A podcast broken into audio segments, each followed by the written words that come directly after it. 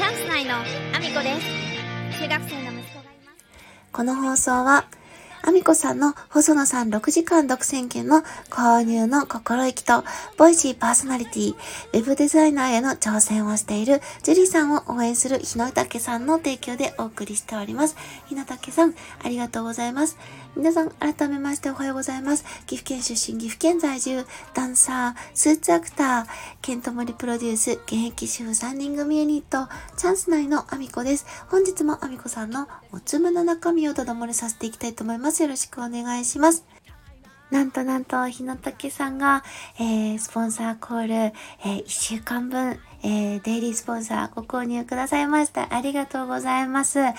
あの、実は、ボイシーの方でもですね、えー、今月の初めに、えー、スポンサーコールご購入いただいてまして、えー、ジュリさんのね、ご紹介も含めてさせていただいてたんですけれども、えスタンド FM の方でもということでご購入いただきましてありがとうございます。あの、私自身のね、応援も含めて、あの、今回、あの、ジュリさんのこともということで、あの、スポンサーコールいただいてるんですけれども、昨日ね、ジュリさんの放送回、スタンド FM の放送回で取り上げられていた、インスタで夢を叶えた50人の、あの、お話されてたんですけども、あの、私ね、ジュリさんね、すごいなと思ってるのが、その1分間読書っていうのをずっと継続されてるんですよ。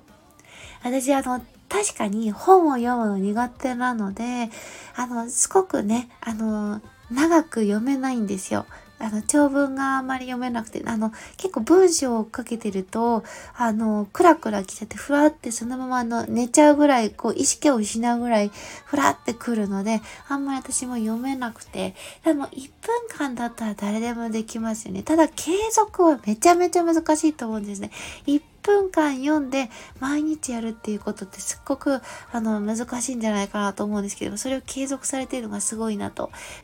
なので私はあの、読書を継続できないからこそ、あの、ながら読書っていうんですかね、あの、読み上げ機能を使って、Amazon Kindle の iOS 版があるので、それを入れて読み上げ機能で本を読んでるんですけど、ながら聞きになっちゃうので、多分集中力はあまりね、あの、よろしくないかなと思うんですけど、ただ、あの、文字を追うのが非常に苦手なので、あの、すっごく重宝してて、で、それでなんとかかろうじて本が読めているという状態なので、この1分間読書ができる樹里さんがすごいなと。そしてこのインインスタで夢を叶えた50人のやり方っていう本なんですけど、私あの、5冊まとめ買いあの、中島優子さんの、あの、ちょうどね、これ、えっと、YouTube だったかな、50人ゲストをずっとあの、お迎えして、2日間ぐらいにわたって、ずっとゲストとお話をして、この50人の方のそのやり方について、あの、ズームで繋いだりしながらお話しされてたんですよ、中島優子さんが。で、その中で5冊まとめ願いすると動画がもらえるっていうのがあって、その動画をね、もらって、それを見させていただいたりもしたんですけども、やっぱりあの、成功した人の体験の、とか経験っていうものをシェアしてもらえるってすごくね、ありがたいですよね。私たちインスタグラム伸ばそうとは思ってないんですけど、ただ応援してくださる方を一人でも二人でも増やすっていうことはやっぱり心がけてはいて、で、私のね、やり方としてその何か、こうバズったらそれどうしてこういう風になったのかっていう自己分析、分析をきちんとしましょうっていうことが、やっぱりあの、継続的にこの本の中にも書かれてるんですけども、それ自身がちょっと私にその沿ったものではないかもしれないんですけど、ただ、あの、こういったことで、あの、成功しましたとか、こういうところでこういう風にしたらうまくいかなかったので、こういう風に変えてみましたとかっていうのを見れるのはめちゃめちゃいいなと思って、あの、見ておりまして、私もね、その、ジリさんが読まれたことをきっかけに、ここでもね、ちょっとお話しさせていただいたんですけれども、またさらにですね、中島優子さん最近、あの、書籍出されてまして、ビジネスインタ、インスタグラムの応募率とか言ってルールっていう風に読むんですけども、その本もね、なかなか面白かったので、えー、またね、もうちょっとね、もう一回読んでみようと思っているところだったので、えー、ジュリさんをきっかけに、私もちょっとやろうかななんて思ってますということで、ジュリさんの、えー、スタンド FM もぜひ皆さん聞いてみてください。よろしくお願いします。ひなたけさん、えー、デイリースポンサーありがとうございます。ということで本題の方に移らせていただきたいと思うんですけども、今日ちょっとボイシーの方でも、えっ、ー、と、私自身がよく感じてるそのギャップみたいなもののお話をさせていただいていた中で、あの、私自身のその見た目で、あの、よく知らない人に、あの、昔悪いことしてたでしょとか、ヤンキーでしょってよく言われることがあるんですっていうお話をさせていただいてたんですけども、ちょっと別の角度からそのお話をさせていただきたいなと思ってまして、人を見た目で判断するっていうことに対して、私これいいところと悪いところがあるなと思っていて、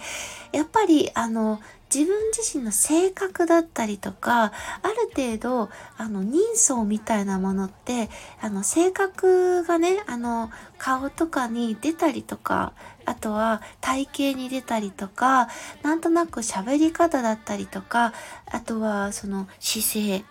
歩き方っていうものに、あの、性格とか、その人の考え方って、ある程度反映される部分があると思うので、あの、見た目で判断するということ自体が全く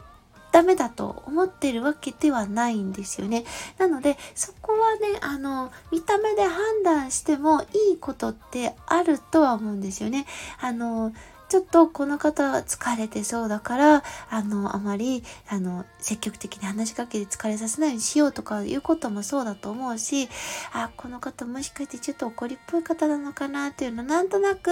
えっ、ー、と、顔のね、雰囲気から感じて、ちょっと喋り方注意しようとか、あの、お客様とかとね、あの、お話しするときって、なんとなくお客様の、あの、人相だったりとか、あの、着てらっしゃるものの雰囲気だったりとか、とかで、多少やっぱりその方を判断して、あの、こういうタイプの方かもしれないから、こういうところに注意して話聞いてみようとか、やっぱりそういうことは見た目の判断ってある程度してしまうこともあるし、した方がいい時もやっぱりあるなとは思ってるんですよ。ただ、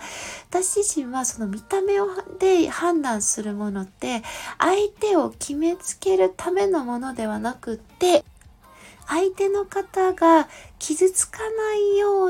とか、相手の方に失礼のないようにするための、え、ー、と、そういう判断。見た目の判断をしていこうと心がけているんです。全部ができてるかはわからないですけど、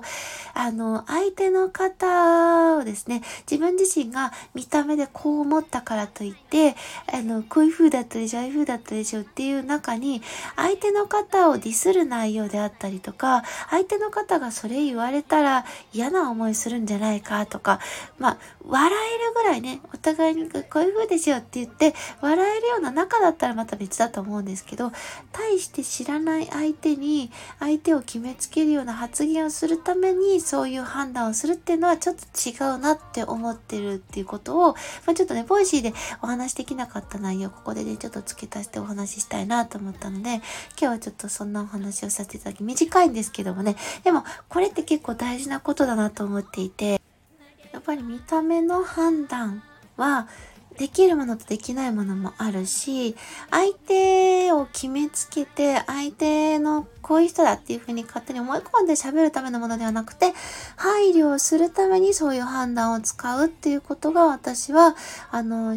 できるようになりたいっていうふうに思ったし、そうじゃないと見た目で判断する意味なんてないとも思っているので、相手のことをよく知らないのに、相手の人に、あの、こういう風だったでしょ、う風だったでしょ、みたいななんか占いじみたことはやっぱりやらないようにしようと、あの、そのね、あの、他の方の行動を見ていて、で、私自身がそれをされたことで、あの、気をつけようと思ったことだったので、今日はね、ちょっとボイシーで違う形で形でお話しさせていただいて、スタンド FM でも取り上げさせていただきました。そんなこんなでコメントのお礼に移らせていただきたいと思います。えー、今日もですね、えー、小栗さんからコメントをいただいております。5日間スポンサーコールありがとうございました。えー、こちらこそありがとうございました。はみこさんの前に進む力、いつもすごいなって思います。頑張ってくださいね。ということでありがとうございます。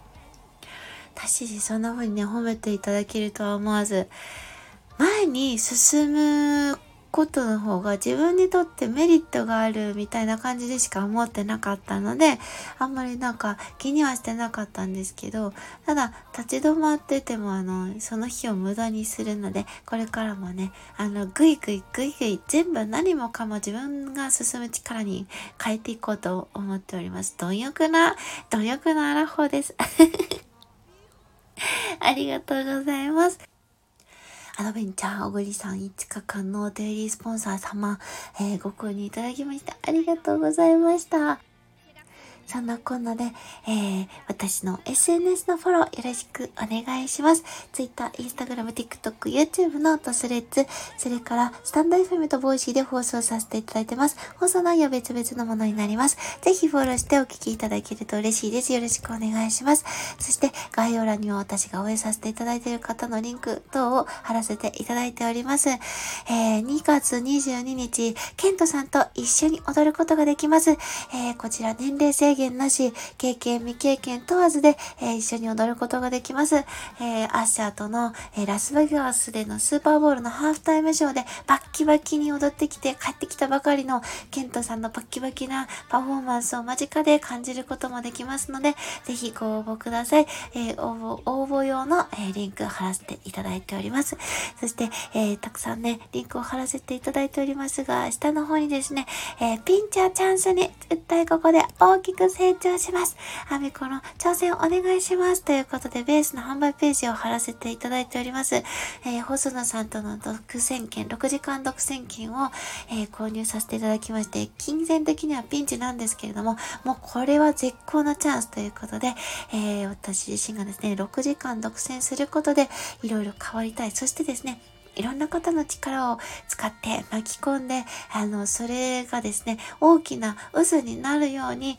えー、仕掛けていけたらなと思っておりますので、応援のほどよろしくお願いします。そして、現在1421万回再生しております。西野さんの伝説を近代スピーチを超えるアラフォーミコさんがマッサージを受けているだけの動画のリンクを貼らせていただいております。そして、ケントモリプロデュース、現役13人組にとチャンス内の楽曲 AEO が見れるチャンネルのリンクも貼らせていただいておりますので、合わせてご覧いただきたいです。よろしくお願いします。そんなこんなで、今日も一日ご安全にいってらっしゃい。